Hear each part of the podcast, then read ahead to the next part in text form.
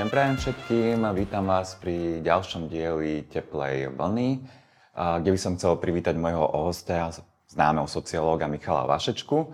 A moje meno je Andrej Kuruc a dneska sa budeme predovšetkým rozprávať o výsledkoch, ktoré zverejnila pred niekoľkými týždňami agentúra pre základné práva a venovala sa vlastne životnej situácii LGBT ľudí, čiže lezieb, geov, bisexuálnych, transrodových a zahrnula tam v tomto prípade aj intersexuálnych ľudí. A, takže Prajem vám pekné sledovanie, počúvanie. Verím, že to budú veľmi zaujímavé dáta. Takže ešte raz. Dobrý deň prajem všetkým. Vítam vás, Michal.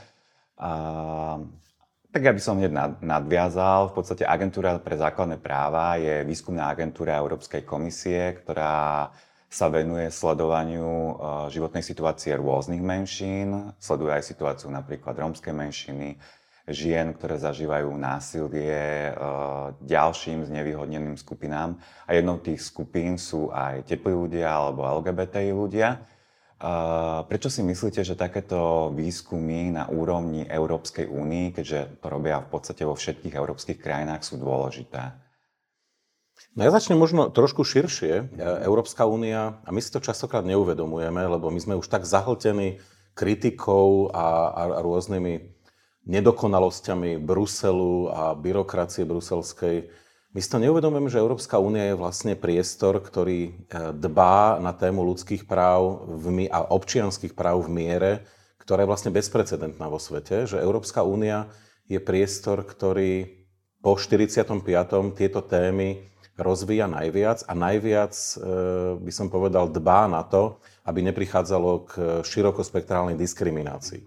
Čiže v tomto zmysle je úplne pochopiteľné, že takáto agentúra bola vytvorená, e, že je financovaná e, samotnou Európskou úniou.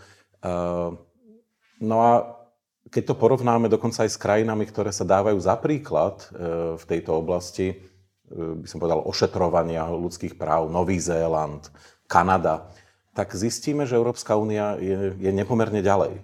A, takže na, vlastne by nás to nemalo prekvapovať. No, prečo sa to robí? No robí sa to samozrejme preto, lebo e, nech už nastavíte e, procesy akokoľvek dobré, nech už príjmete akúkoľvek legislatívu, však spomeňme si na Slovensko s jeho ináč celkom kvalitným antidiskriminačným zákonom, e, vždy bude k tej diskriminácii prichádzať na rôznych úrovniach, bude prichádzať k stigmatizácii ľudí. Inými slovami v preklade, ešte aj keď to nebude o takom, takej forme diskriminácie, na ktorú sme zvyknutí z niektorých rozvojových krajín, že niekto môže byť ohrozený na živote, tak stále diskriminácia a stigmatizácia vedie k nižšej kvalite života.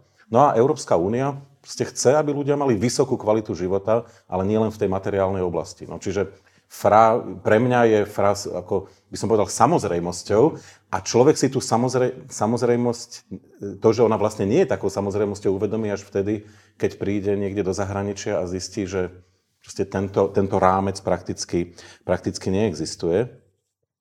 No a, e, a tiež treba povedať, že e, vlastne my to v Európskej únii po druhej svetovej vojne takýmto spôsobom e, rozvíjame práve preto, že, že málo kto, by som povedal, v tom vyspelom svete je takým, no, takou dobrou ukážkou toho, že sa tie ľudské a občianské práva v nejakom momente porušovali zásadným spôsobom. No a jednoducho sme si do seba vstúpili. No. A teraz ťažko sa to hovorí zo Slovenska, ktoré tie témy si začína uvedomovať iba teraz. My máme obrovský skls, ale ja myslím, že k tomu sa ešte dostaneme. Uh-huh. Sú niečom tie výskumy, ktoré sa týkajú menším špecifické? Um sú. A to je na dlhé rozprávanie, ja nechcem e, zachádzať do nejakej meto- metodológie. Hej, metodológie že... Veľakrát totiž to e, prichádza k tomu, že sú to také tie, ako ja hovorím, gigovýskumy, garbage in, garbage out, že proste keď sa zle operacionalizuje problém, tak sa vlastne nemeria to, čo sa chcelo merať. Hej. A to v prípade e, širokospektrálnej menšinovej témy ja už som zažil veľmi veľakrát. E, no a v čom býva problém je to, že ľudia postupne, aj tí menej sofistikovaní a menej vzdelaní, Uh, už vlastne vedia, na čo sa ich pýtame. Už to nie je tá situácia, ktorá bola pred desiatkami rokov, že sociológovia, politológovia mohli použiť niektoré otázky, ktoré vlastne ani neboli až také sofistikované, ale vlastne pýtali sa obklukov. Áno? A, a my sme vedeli, na čo sa pýtame ale verili sme, že tí ľudia nás neodhalia. No a to už dnes celkom nie je. A tým pádom e, niektoré tie výskumy sú problematické práve preto, že nemôžeme sa spýtať priamo. E, a ja dám príklad e, tam, kde je to najcitlivejšie. Ľudia sú veľmi citliví na otázky ohľadne Židov a židovskej problematiky a vedia, že antisemitizmus nepatrí do slušnej spoločnosti. To znamená, je tam veľmi veľa únikových odpovedí. Ja mám sám skúsenosti, že pri niektorých senzitívnych témach povedalo neviem, treba 40% ľudí to neznamená, že nevedia. Oni proste nechceli odpovedať. Hej? Čiže ja sa musím pýtať ináč. Musím nachádzať veľmi sofistikované spôsoby, ako sa na to spýtam. E, ale to sa môže týkať aj LGBTI komunity. Proste niektorí ľudia majú ťažké stereotypy, ale vlastne tak vedia, že však ono to nepatrí k môjmu sociálnemu statusu, aby som o tom hovoril otvorene, tak to vlastne ako zahm, nejak zahmlia alebo, alebo neodpovedajú. Ja vám dám príklad z toho antisemitizmu. Niekedy je dobre sa pýtať, vlastne obrátiť to treba spýtať sa, ľudia majú hodnotiť nejaké výroky a teraz sa ich spýtame, keby táto krajina bola riadená posledných 30 rokov Židmi, to by sme už dneska boli niekde úplne inde. Áno, čiže to je vlastne na prvý pohľad pozitívny výrok, ale v skutočnosti on v sebe ukrýva stereotyp židovského bankára, žida, ktorý riadi e, celý svet. A samozrejme, že keby riadil Slovensko, tak Slovensko by bolo bohatšie ale to nikde nie je napísané. Áno, to je vlastne krásne odhalenie toho stereotypu. A týmto spôsobom sa na niek- v niektorých veciach dá pýtať aj v téme LGBTI. Áno, to, to znamená, nemusí to byť taká tá priama otázka, mm-hmm. ktorá, kde nás vlastne ten, ten človek môže odhaliť. No. Mm-hmm. A v čom je dôležité vlastne zistovať e, životnú situáciu menšina? V prípade LGBTI ľudí o to viac, keďže v podstate o ich situácii sa veľa nevie, mnohí z nich nie sú otvorení alebo ukrývajú svoju identitu, rodovú identitu či sexuálnu orientáciu v rôznych prostrediach. Prečo je to dôležité potom zisťovať prostredníctvom takýchto prieskumov? No tak pr- práve preto, aby sme vedeli, že na čom sme, e, či ľudia sú vôbec senzitívni, či si to uvedomujú, e, ktoré skupiny sú odmietané. Ono vlastne v ideálnom svete by to malo fungovať tak, že výskumníci niečo zmerajú, dajú tým policy makers a tí policy makers, tvorcovia verejných politík povedia, aha, tu máme problém, tu treba zatlačiť, sem treba naliať peniaze. No ja nechcem byť cynický, ale tak vieme, že takto nechodí. E, častokrát tie krajiny e, riadia proste, ako ja hovorím, trojkári, mm-hmm. s ktorými teda ja som sa veľmi, veľmi nesnažil rozprávať, keď som bol na gymnáziu. No a je to trošku vymenené, no. ale, ale my, my tú situáciu by sme mali poznať, pretože častokrát sa môže stať, že niečo považujeme za v podstate vyriešené a potom sa pozrieme na výsledky výskumu a nás to šokuje. Alebo naopak, niekde sme príjemne prekvapení, že tá situácia je lepšia, ako sme si mysleli. Ja vlastne ako za tie roky, čo, čo s tým robím, pravidelne ma vedia prekvapiť niektoré výsledky, ktoré napríklad sa týkajú Rómov. V nejakom momente, že E, niektoré výsled, na niektoré otázky ľudia reagujú veľmi citlivo, sú veľmi netolerantní, až brutálni. A potom príde otázka, ktorá sa týka niečoho iného, nejaké všeobecné otázky, že či by sa vlastne malo pomôcť, alebo že či by vám vadil e, prezident tejto krajiny, ktorý by bol Róm, a zrazu zistíte, že to ľuďom nevadí.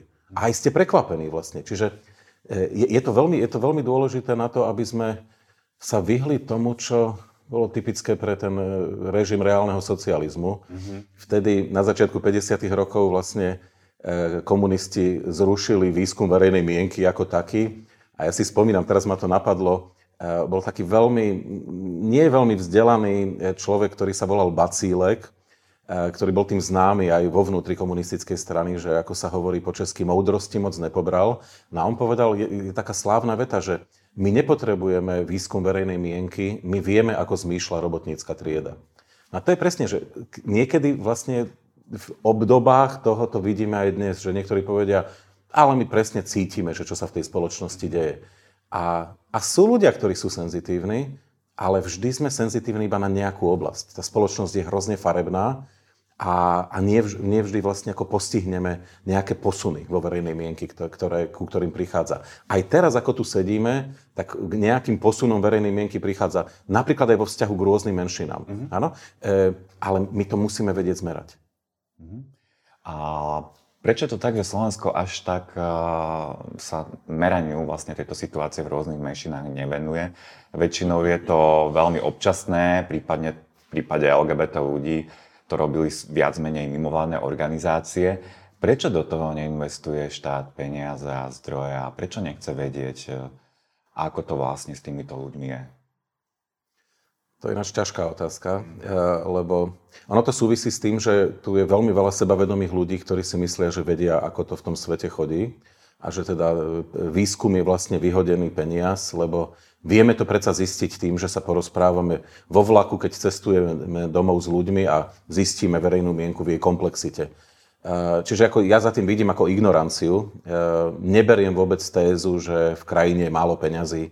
Slovensko je relatívne pomerne bohatá krajina. V nepomerne chudobnejších krajinách sa výskum verejnej mienky robí mimochodom kvalitnejšie ako na Slovensku. Čiže, čiže ako za, za tým, no je, je to ignorancia, no a a je to, aj, je, to aj o to, je to aj o tom, že štát jednoducho niektoré veci nepo, má pocit, že nepotrebuje zisťovať, pretože to nie sú jeho priority. A teraz, čiže vlastne odpovede svojím spôsobom banálna. Keď niečo nie je vašou prioritou, no, tak to nerobíte. Sú za tým aj nejaké predsudky, lebo naozaj niekedy je veľmi ťažké získať, získať už len dáta členené podľa pohľavia, podľa rodu. Nie je to ešte samozrejme, aby sa do nejakého dotazníkového prieskumu dostalo zisťovanie Mm, sexuálnej orientácie alebo rodovej identity. Ja to naozaj teraz chcem vážne povedať, možno to bude znieť e, ako blbo. E, v tomto konkrétne nevidím nejaký zlý úmysel mm-hmm. napríklad voči LGBTI komunite, voči dokonca menšinám celkovo. Ja skutočne chcem pripomenúť, na Slovensku, tak ako v mnohých iných vyspelých krajinách, až do roku 2009 fungoval Ústav, Ústav pre výskum verejnej mienky pri štatistickom úrade. No štát ho jednoducho zrušil. Mm. Eh, práve UVVM totižto robilo viaceré výskumy aj v tejto menšinovej problematike a bolo nezastupiteľné v niečom. Samozrejme, že zastupiteľné by bolo vtedy, keby štát mal nejaký, nejakú grantovú schému e, systematizovanú, ktorú, e, ktorou vlastne to vie obhospodariť, vie zabezpečiť istú kontinuitu zisťovania dát. E, ja nechcem nikoho znechutiť ešte viac na, na tému Slovensko, ale my na rozdiel od mnohých iných krajín, a dokonca aj tej susednej Českej republiky alebo susedného Maďarska, nemáme vlastne dáta, ktoré by boli zisťované longitudálnym spôsobom za posledných 30 rokov. Iba pripomeniem ten longitudálny výskum, to je jednoducho to, že e, kladiem opakovanie tie isté otázky populácii na reprezentatívnej vzorke a tým pádom vlastne môžem sa vysloviť k trendom. Môžem sa vysloviť k tomu, ako sa vyvíja tá verejná mienka. A pravdu povediac, najbližšie k tomu e, sú kolegovia z, z tej širokej skupiny sociológov, ktorí kedysi boli vo, v agentúre Focus, mm-hmm. potom Inštitút pre verejné otázky. A, a to sú ľudia, ktorí, ktorí opakovane teda kladú tie isté otázky. E, nie je to vyložené longitudálny výskum. Keď sme boli veľmi prísni, tak to ako vieme skritizovať. Ale ešte najbližšie k tomu je vlastne v tomto zmysle ten súkromný sektor, alebo keď dokonca by sme povedali mimovládny sektor, No a to je svojím spôsobom škandalózne, pretože nie je to ani sociologický ústav SAV, a to nie je ich chyba mimochodom, uh, nie je to teda ani štatistický úrad, nie je to ani nikto iný, kto by bol zviazaný so štátom. Čiže ne, nemusíme nejaké konšpiračné teórie, že štát zámerne nechce zisťovať nič na tému LGBTI, pretože prav, krutá pravda je, že štát nezisťuje veľa iných a veľmi dôležitých vecí mimochodom. Vráťme sa teda k výsledkom výskumu. Zúčastnilo sa ho až, až 140 tisíc e, LGBTI ľudí. Za Slovensko to bolo skoro okolo 3 tisíc ľudí. Ako vnímate túto vzorku? Je to... To je monumentálna vzorka, úprimne povedané. Uh, samozrejme, že to... Nechcem ísť do tej, by som povedal, kuchyne metodologickej. Mm-hmm. Uh, to sa vždy, tá reprezentativita ráta cez tzv. chy kvadrát a, a vždy je, ono sa trošku líši, ale v princípe pri tomto počte uh, je vysoko pravdepodobné, že to už bolo reprezentatívne. A iba poviem, že keď chce mať reprezentatívnu vzorku napríklad pre Slovensko za jeho okresy, tak treba povedzme tých 3600, 3800 ľudí. Čiže to už je vzorka, ktorá no, nie je ešte reprezentatívna za okresy asi, ale, ale už nie je ďaleko. Ano, čiže, čiže to je vzorka, ktorú teda aj z hľadiska financií si len tak niekto nedovolí mm-hmm. na Slovensku. Takže ja by som tie výsledky práve v tomto zmysle bral, bral veľmi vážne, pretože oni, eh, no neviem, že kedy sa vlastne takéto niečo zopakuje, úprimne povedané. Tak agentúra pre základné práva naposledy to robila v roku 2012. Je chválihodné naozaj, že po 7 rokoch sa snažila nejakým spôsobom opäť zistiť, či sa situácia niekam posunula a práve vlastne v rámci výskumu boli aj otázky, ktoré sa zameriavali na to, že či sa podľa respondentov a respondentiek zlepšila situácia v ich krajinách alebo zhoršila, čo sa týka predsudkov a tolerancie. Tak v prípade Slovenska to bolo napríklad, e, že 36%, podľa 36% LGBT ľudí sa tá situácia zhoršila a asi okolo 27% ľudí tvrdí, že sa nezmenila. Je tam potom isté percento, hej, ktoré si myslí, že sa čiastočne málo zlepšila, malé percento, že sa zlepšila oveľa viac. Chcete ako, nejakú interpretáciu toho? Ako to, ako to vnímate? Hej, čo, Viete čo, to, takto, vždy by sme mohli e, sa pýtať, ale to už asi kvalitatívnym spôsobom, že čo ľudí viedlo k tým odpovediam. A ja vlastne viem, viem pochopiť úplne všetky. Tí, čo hovoria, že nič sa nezmenilo, tak napríklad môžu reflektovať to, že skutočne legislatívne sa Slovensko neposunulo nikam.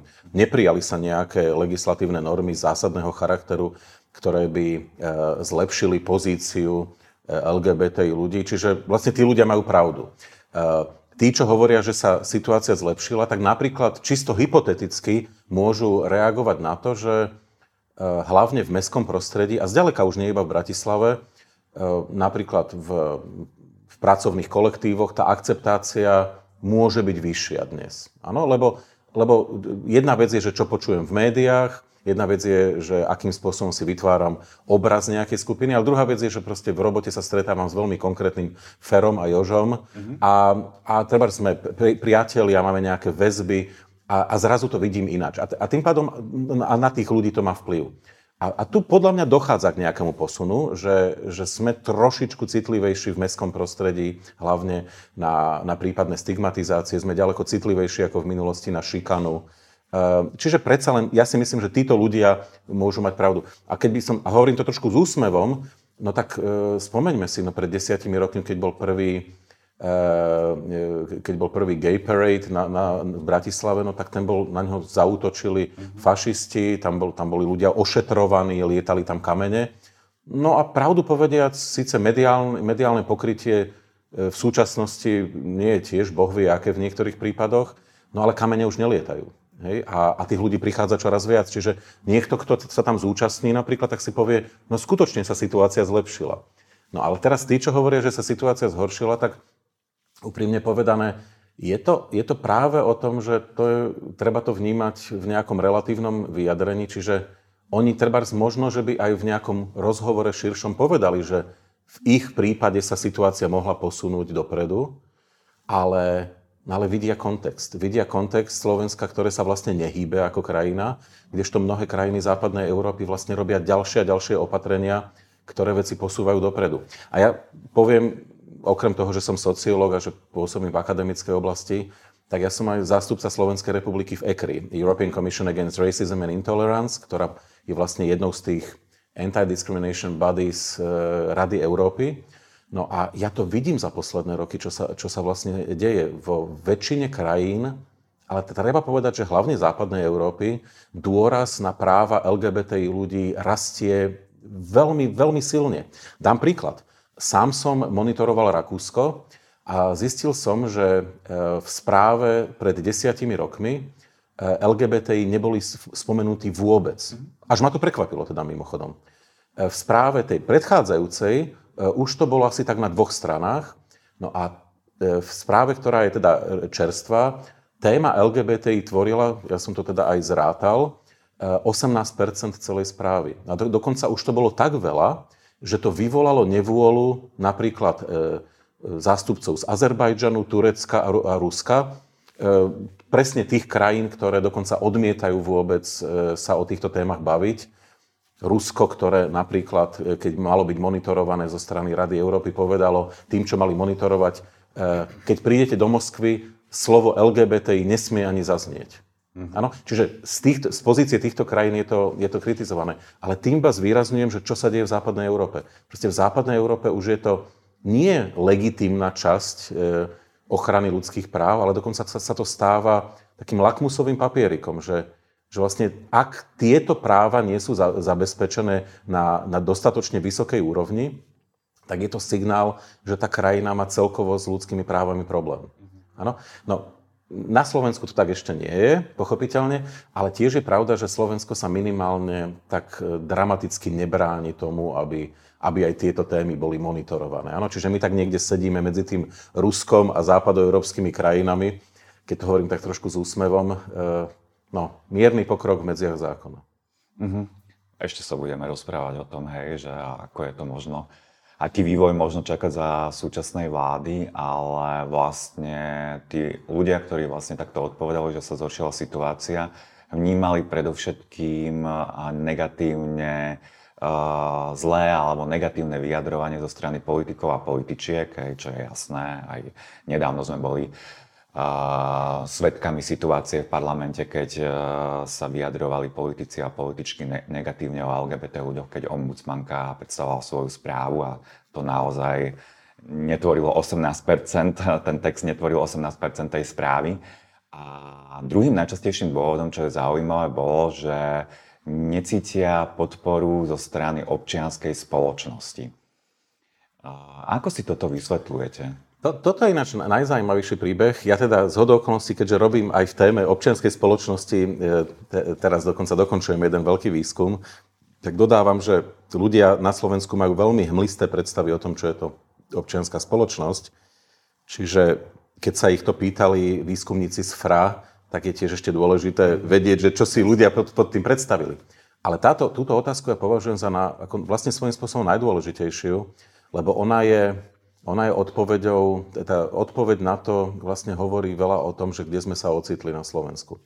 A e, vy hovoríte o výskume FRA, ale ja som si schválne e, pozrel nie tak e, vlastne starý výskum Eurobarometra, ktorý e, mapoval diskrimináciu voči rôznym skupinám vo všetkých krajinách Európskej únie. Iba tak dodávam ešte späť k tej téme. Chvála Bohu, že existuje barometer, eurobarometer, uh-huh. pretože my by sme o Slovensku nemali množstvo informácií e, v opačnom prípade. Ono sa to robí tak, že oni to zadávajú rôznym agentúram a veľmi často sociologickému ústavu Slovenskej akadémie vied. Takže chvála Bohu, vďaka Európskej únii ten sociologický ústav môže uplatniť svoju tak, sofistikáciu a všetko, všetko to, čo vedia a sú tam veľmi kvalitní ľudia. No a k veci. Ten základný odkaz celého výskumu je nie ten, že Slováci sú netolerantní, e, zlí, alebo mohli, môžeme hovoriť o týchto negatívnych pohľadoch, čo sa týka diskriminovania iných skupín, ale predovšetkým sú vlastne ignoranti. Uh-huh. Nevidia. A teraz môžeme sa pýtať, že my vlastne nevieme z tých čísiel presne e, vytiahnuť, že či je situácia tak dobrá, že ľudia nevidia diskrimináciu, lebo diskriminácia rôznych skupín neexistuje, alebo tá diskriminácia, jednoducho ju nevidia. Nemajú vôbec senzitivitu vybudovanú na to, aby, aby vlastne ju e, postihli. No ja som si schválne doniesol niekoľko čísiel, ktoré sa týkajú LGBTI komunity, ale chcem pripomenúť, že vo vzťahu k rasovým, etnickým skupinám, k ženám, mm-hmm. ľudia ne, na Slovensku nevidia, nevidia diskrimináciu a Slovensko sa radí úplne na koniec toho peletónu a s troškou teda dávkou takého cynizmu konštatujem, že chvála Bohu, že existuje Bulharsko v Európskej únii, pretože častokrát sme, Bulharsko je za nami. Mm-hmm. Väčšinou sme predposlední e, medzi tými 28 krajinami EÚ a za nami väčšinou Bulharsko, kde tá situácia je úplne fatálna v tomto zmysle. Takže na, da, dám príklad. Uh, či ľudia vidia e, diskrimináciu voči ľuďom, e, ktorí, ktorí sú transrodoví. E, na Slovensku odpovedalo, že áno, iba 20%, pričom až 51% tvrdí, že taká diskriminácia neexistuje a až neuveriteľných 24% nevie odpovedať. A to je to, že niektorí možno nechcú odpovedať a niektorí možno si vôbec nevedia predstaviť nič pod proste tým termínom transrodový človek. To je tiež ináč obraz toho, že, že kde sme sa ocitli, že, že my vlastne ako, e, tu sú ľudia, ktorí odpovedajú na niečo, o čom ani nevedia, čo to je. je? Čo, čo ináč, asi by sme niekam mohli posunúť spoločnými silami, že, že ako ľudia, lebo ako chceme vlastne zvýšiť senzitivitu k potrebám transrodových ľudí, keď tí ľudia ani nevedia, o kom sa bavíme. Čiže problémom je ako keby aj to, tá nevedomosť, hej, že o koho by mohlo ísť a chýba aj osobná skúsenosť. Hej? Je, je to možné, alebo tí ľudia tú osobnú skúsenosť majú, ale ináč ju vyhodnocujú. Mm. E, ďalšie, napríklad, myslíte si, že prichádza vo vašej krajine k diskriminácii na základe sexuálnej orientácie? Slovensko úplne beznádejne posledné, e, iba 25% ľudí si myslí, že prichádza a až 55% je presvedčených o opaku. No, vedľa je mimochodom Luxembursko hneď nad Slovenskom, ale v prípade Luxemburska to bude asi o tom, že tie veci sa riešia. To znamená, ľudia tú diskrimináciu nevidia, lebo ona je systematicky riešená. E, potom tu máme treba otázku, kde e, sa pýtame na to, že e, či by ste sa cítili v pohode s tým, keby ste pracovali na pracovisku, kde by bol e, človek, e, príslušník LGBTI komunity. Tam Slovensko nekončí úplne beznádejne v závese, sú krajiny, ktoré sú, ktoré sú za nami, no ale ten, ten výsledok ako nie je ako spektakulárny. 54% by sa necítilo veľmi príjemne. No ale hovorím, sú krajiny, ktoré sú na tom ďaleko horšie. No ale tiež sú krajiny ako Holandsko, kde v prípade Slovenska je to 54%, ktorí by sa necítili príjemne. No a v prípade Holandska je to presne opačne. Mm. Ano, to znamená úplne preklopené na druhú stranu. No a takto by som mohol pokračovať. To, čo mňa napríklad zaujalo, a tam, tam ja vidím hlavný problém, tu som si dal aj veľký výkričník, otázka, že či by e, LGBTI e, ľudia mali mať rovnaké práva ako heterosexuálni ľudia v krajine, tam Slovensko skončilo na beznádejne poslednom mieste. Iba 31% ľudí si myslí, že LGBTI komunita by mala mať rovnaké práva. Čiže pozor, tu už sa nepýtame na to, e, že teda ak či vidia diskrimináciu alebo nie. Pýtame sa už na rovnaké práva. 59%, suverene najviac zo všetkých krajín Európskej únie, ľudí na Slovensku odpovedá nie, nemali by mať rovnaké práva.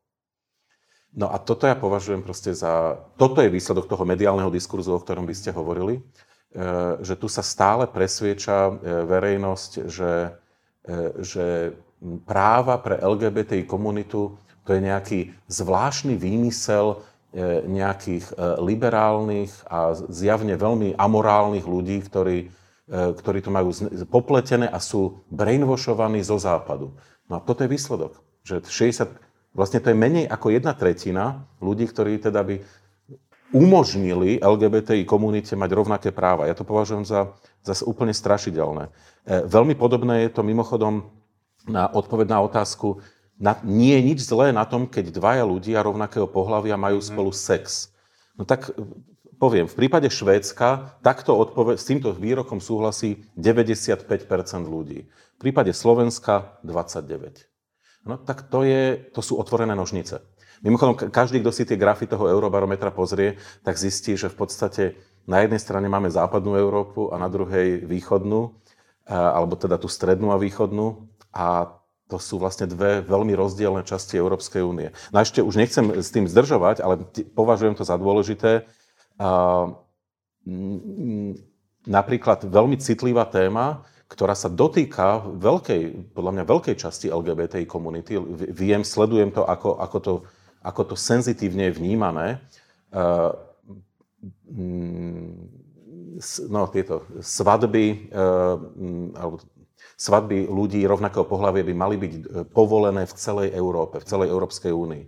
No, tak kým napríklad v takom Holandsku, Švédsku je to cez 90% ľudí, ktorí povedia áno, na Slovensku je to 20%. A tu znovu platí to, čo som hovoril, chvála Bohu, že za nami je ešte Bulharsko, že sme neskončili na poslednom mieste. Všetky ostatné krajiny Európskej únie sú, sú pred Slovenskom.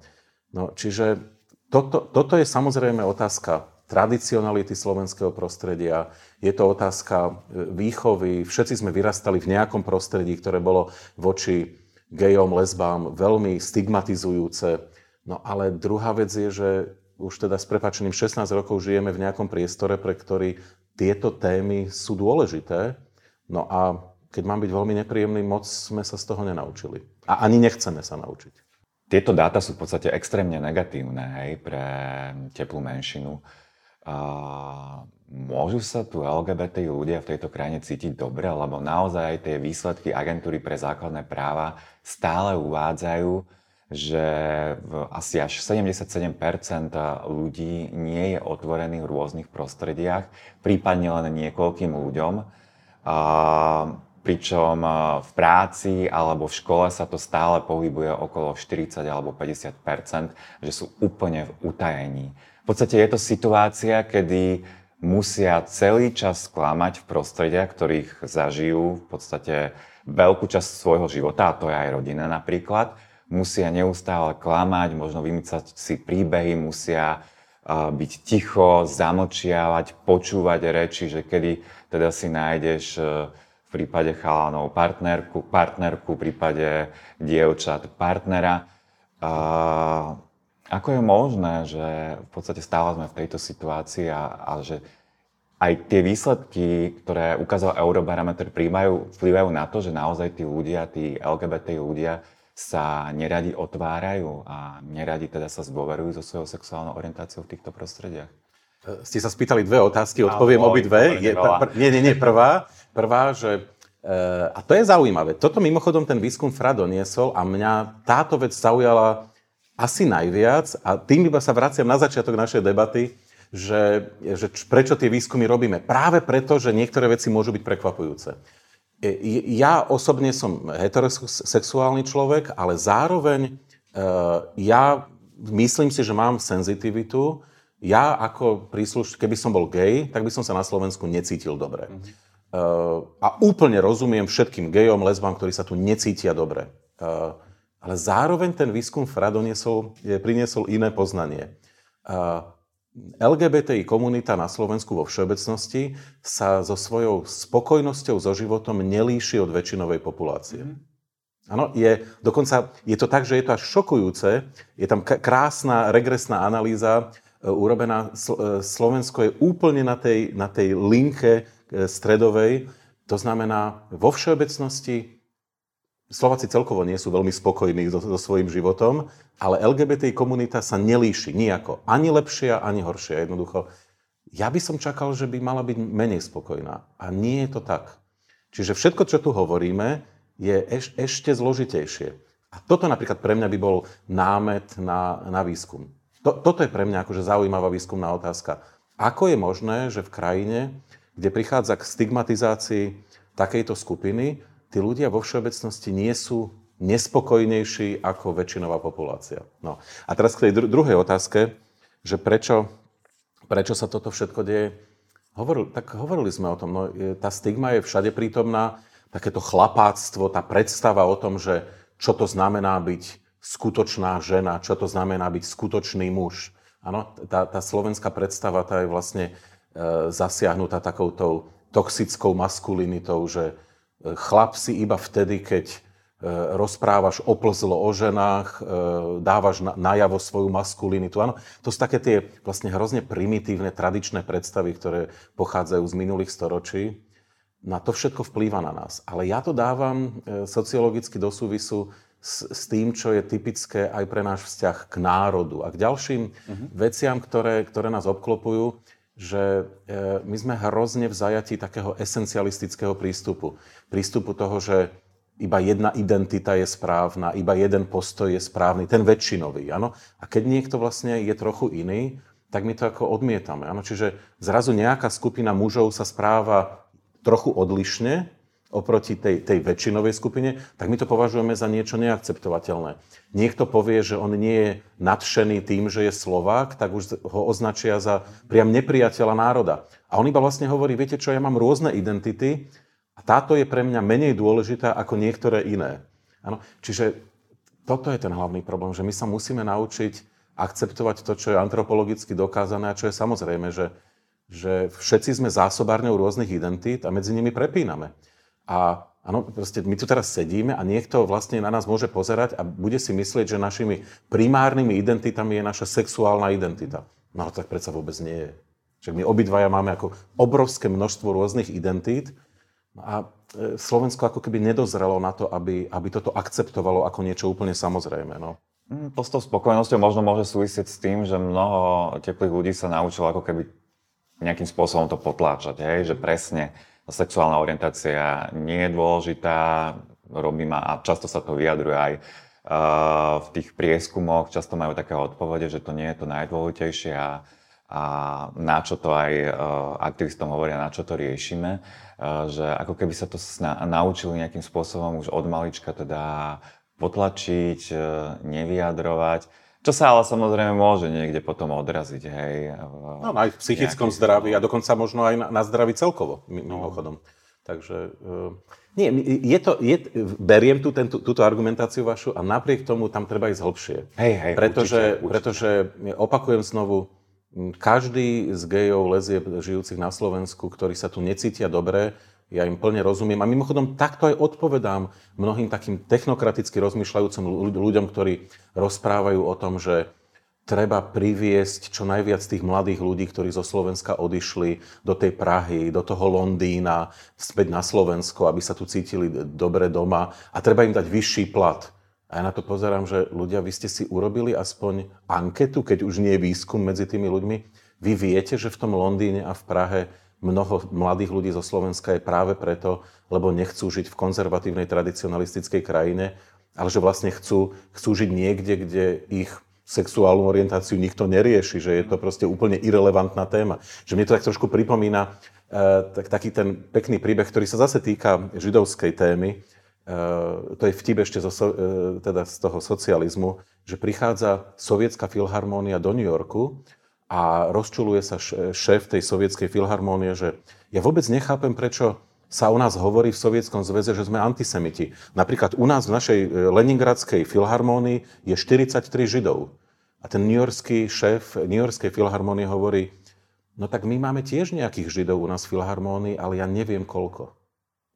No a to, to je presne to, že, že proste ten mladý človek zo Slovenska, niekde zo Sobraniec, odíde do Londýna, lebo vie, že zrazu to nikto nebude riešiť, lebo je to irrelevantné. Hej? A toto na Slovensku stále nevieme pochopiť. Hej?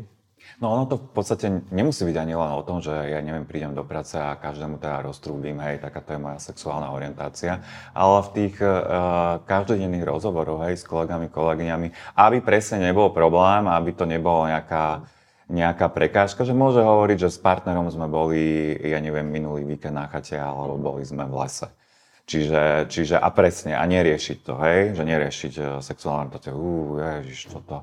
Takže... Áno, normálna otázka je, že aké víno ste pili. Tak, ano. aké víno ste pili, presne, presne ako hovoríte. Ale vrátim sa ešte teda k, tej, uh, k tomu, že stále pomerne vysoké percento uh, LGBTI ľudí tvrdí, konkrétne 77%, že majú obavy alebo strach sa držať za ruky. Hej? To je taká klasická otázka na verejných priestranstvách.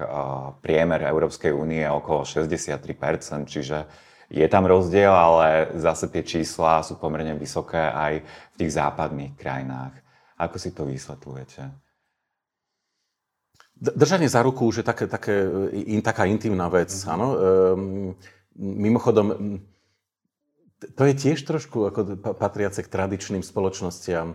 Mm, je taký veľmi škaredý vtip o, o Rómoch, že ako vyzerá tradičná rómska rodina, že vpredu ide e, Róm, taký pupkatý, a za ním e, jeho, jeho žena a niekoľko dcer, e, proste tak ako v závese 10 metrov. E, a to je taký stereotyp, ktorý niekde platí, niekde teda už rozhodnenie, no ale, ale ono to svedčí vlastne o nejakej tradičnej komunite, ďaleko viac ako o Rómoch, že, že vlastne v tradičnej komunite nepatrí to, by som povedal, k tomu, že idem na verejnosť a držím sa za ruky, dávam najavo nejakú svoju spriaznenosť. E, to, to skutočne patrí viac do mestského prostredia, do, do vyspelejšieho mhm. prostredia. Čiže v tomto zmysle ja by som, ja by som to videl zase v širšom kontexte ako, ako prejav istej tradicionality, ktorú my vlastne iba teraz v sebe e, nejakým spôsobom potláčame. E, mimochodom, keď sa rozbehneme do slovenských miest, tak ani heterosexuálne páry sa až tak veľa nedržia za ruku, ako je to v niektorých iných spoločnostiach, ktoré sú také kontaktnejšie. Ano, keď by som si mal porovnať povedzme Taliansko a Slovensko, tak v Taliansku je bežné sa držať. Áno, to, to nie je problém. A ináč teraz sa hovorí, že práve preto mali takú incidenciu COVID-19, lebo sú takou dotykovou kultúrou. My sme hrozne nedotykoví. Takže ja, okrem tej stigmy, ktorú sme tu rozoberali, ja by som do toho rozhodne priniesol aj túto dimenziu. Mm, samozrejme, hej, že jasné, môže to byť aj uh, kultúrou.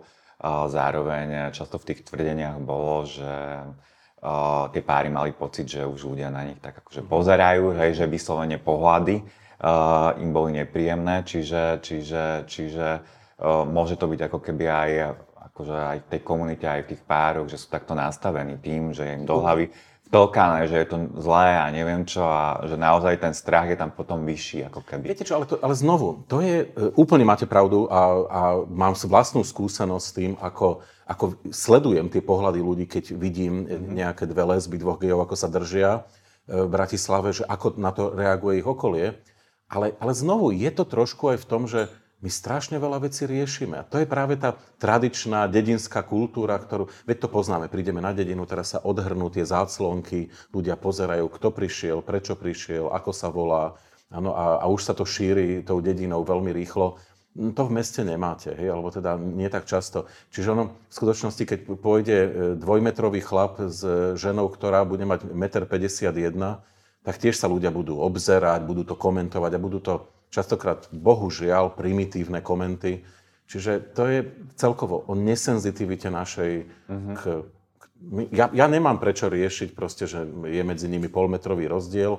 Asi majú na to nejaký dôvod, sa im to páči a, no a tam to môžeme uzavrieť. Hej. Ja, ale znovu, e, férovo musím povedať jedno, lebo teraz to tak znie, že ja som tak nad vecou.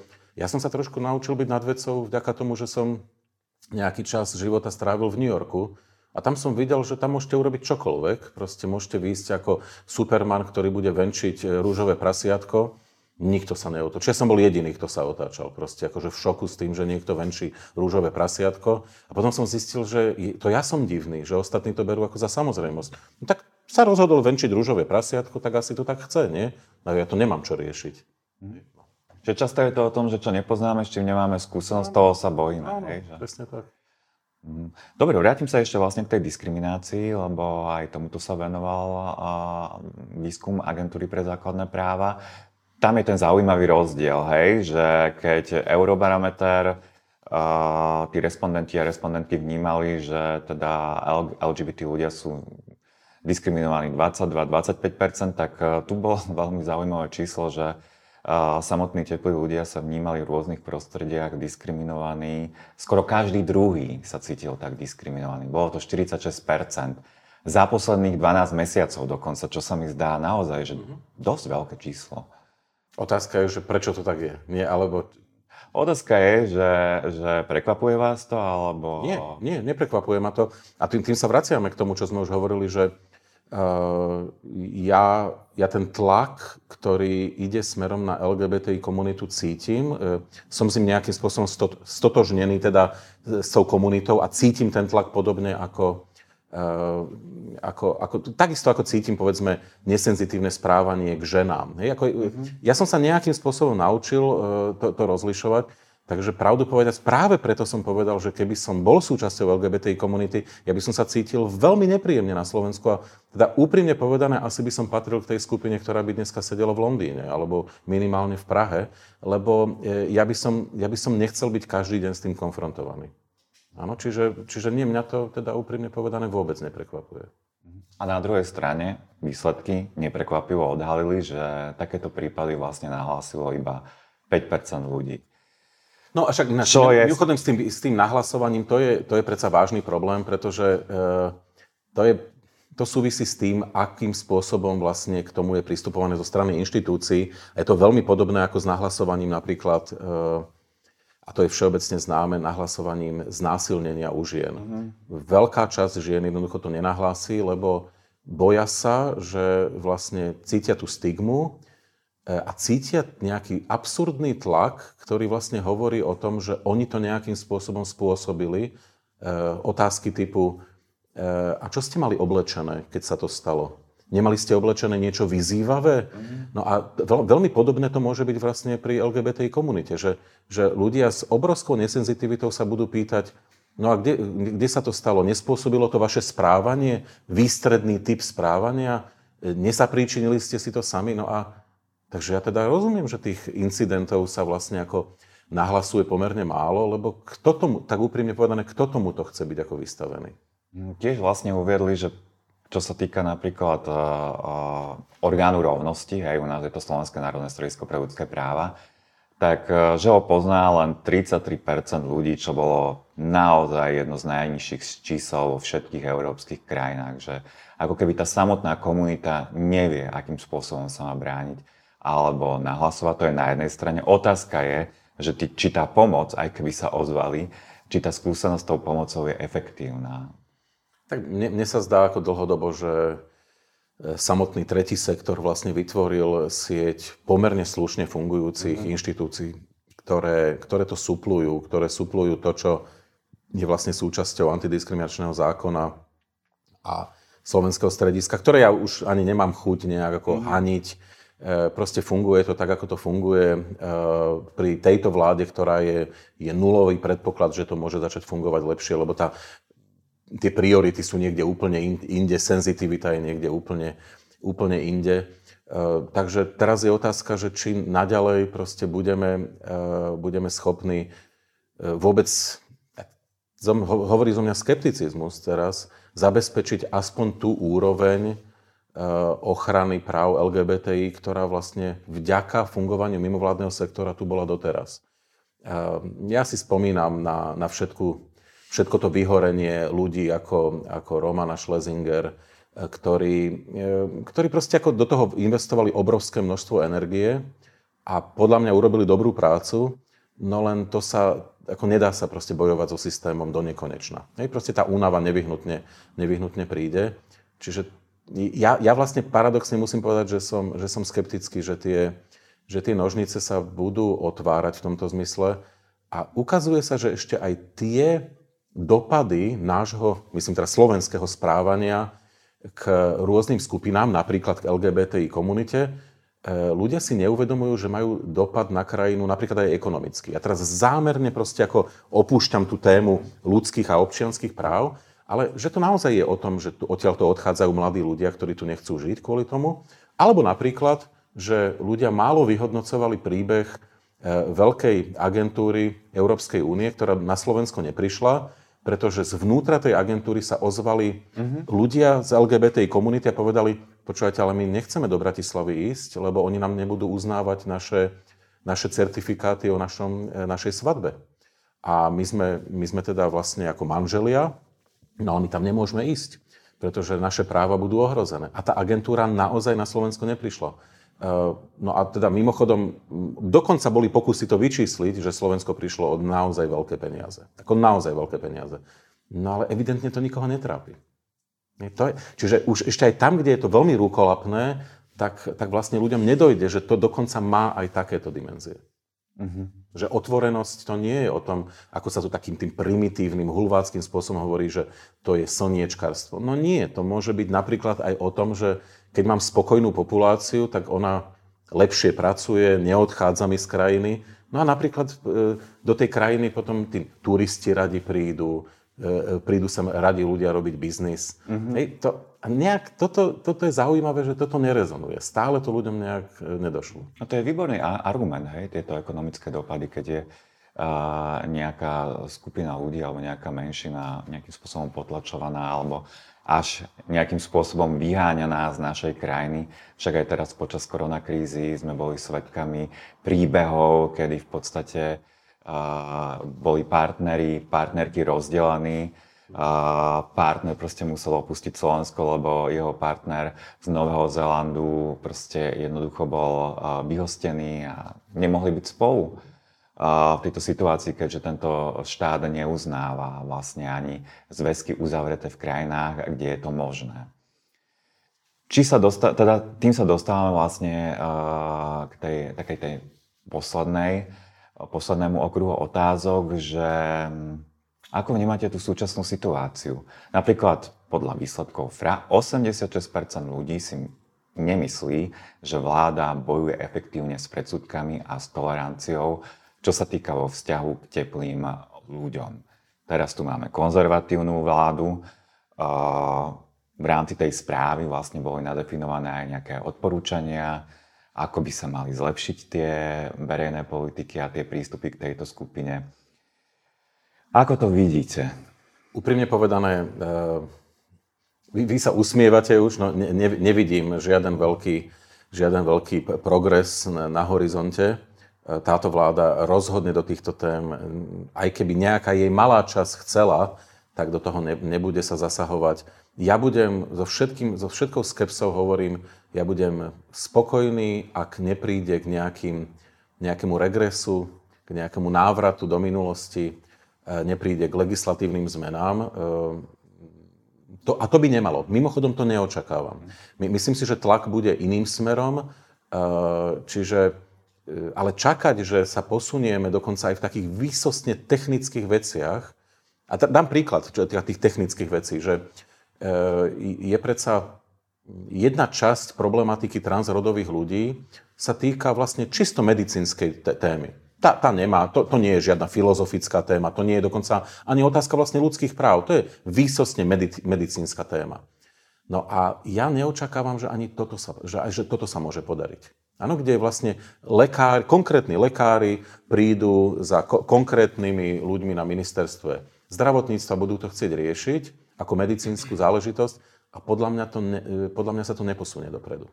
Nemôžu byť obavy napríklad z toho vývoja ako v Maďarsku, hej? že dokonca, čo je bezprecedentné, tam jednoducho zakázali ľuďom prepísať si hm? rod v dokumentoch.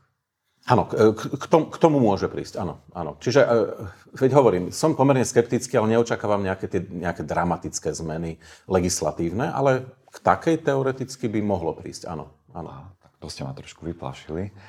No, no áno, lebo, lebo tá skupina, ktorá prišla k moci, e, tieto témy, nielenže na ne nemá senzitivitu, ale, ale, ale už konkrétne to, čo ste spomenuli, už vníma v súlade s domnelou tzv. genderovou ideológiou, čo ja teda tvrdím, že nič také neexistuje, ale teda keď pripustíme, že niečo ako genderová ideológia by mohlo existovať, tak je to vlastne o dichotomickom vnímaní muža a ženy.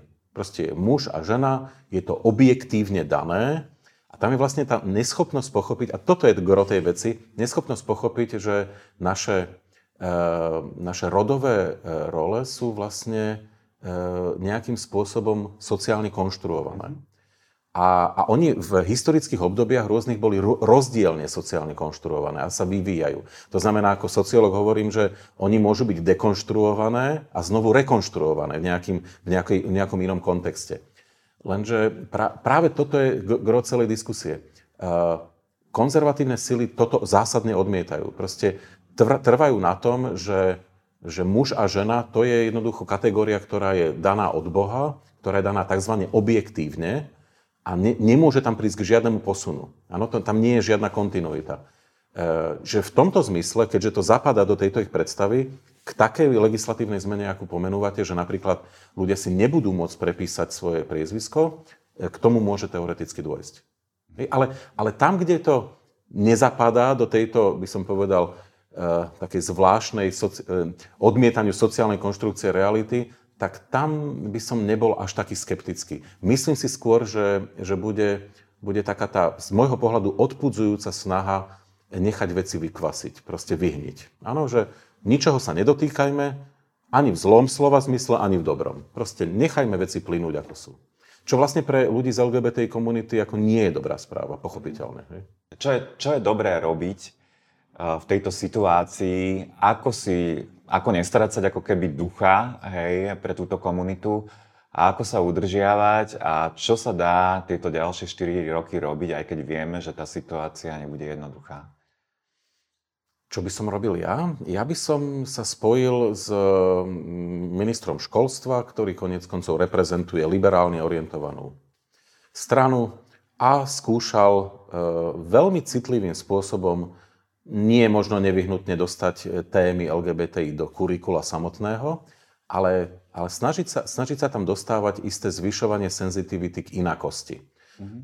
Keď, keď tá inakosť vo, v širšom slova zmysle uh, začne byť akceptovaná, nevyhnutne sa to prejaví aj v zvýšenej akceptácii LGBTI komunity. Čiže ja by som na to išiel cez školy. Ja teraz poviem tak ako s, taký, s takým úsmevom, uh, lebo ja sa na tom sám smejem ja mám 16-ročného syna, ktorého som sa pýtal asi tak pred dvoma rokmi, no možno trošku viac, tromi, že počúvaj, že a v triede e, už niekto prešiel coming outom u vás, že máte nejak, nejakú lesbu, nejakého geja a on na mňa pozrel, jak na posledného dinosaura z nejakých, akože, čo zase rieši, že no toto je typická vaša generácia.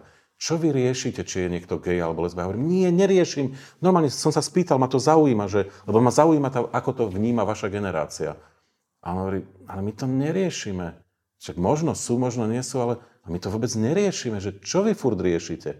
A vtedy som si povedal, ale toto je, sympa- to je sympatické. Áno, lebo oni vôbec odmietajú sa na tú tému baviť. Pre nich to nie je dôležité, či ich spolužiak je alebo nie je. Pre nich je to proste identita, ktorá je výsostne výsostne teda by som povedal v tej do, domácou doménou a do nej nemá nikto vstupovať. No čiže cez školy. Pretože keď tam bude takáto generácia vyrastať, no tak to sa nevyhnutne raz musí prejaviť. Ten tlak sa zvýši. No a v tomto zmysle ten tlak treba zvyšovať tak, aby, aby ho vlastne ako zvyšovali heterosexuálni ľudia. Mm-hmm.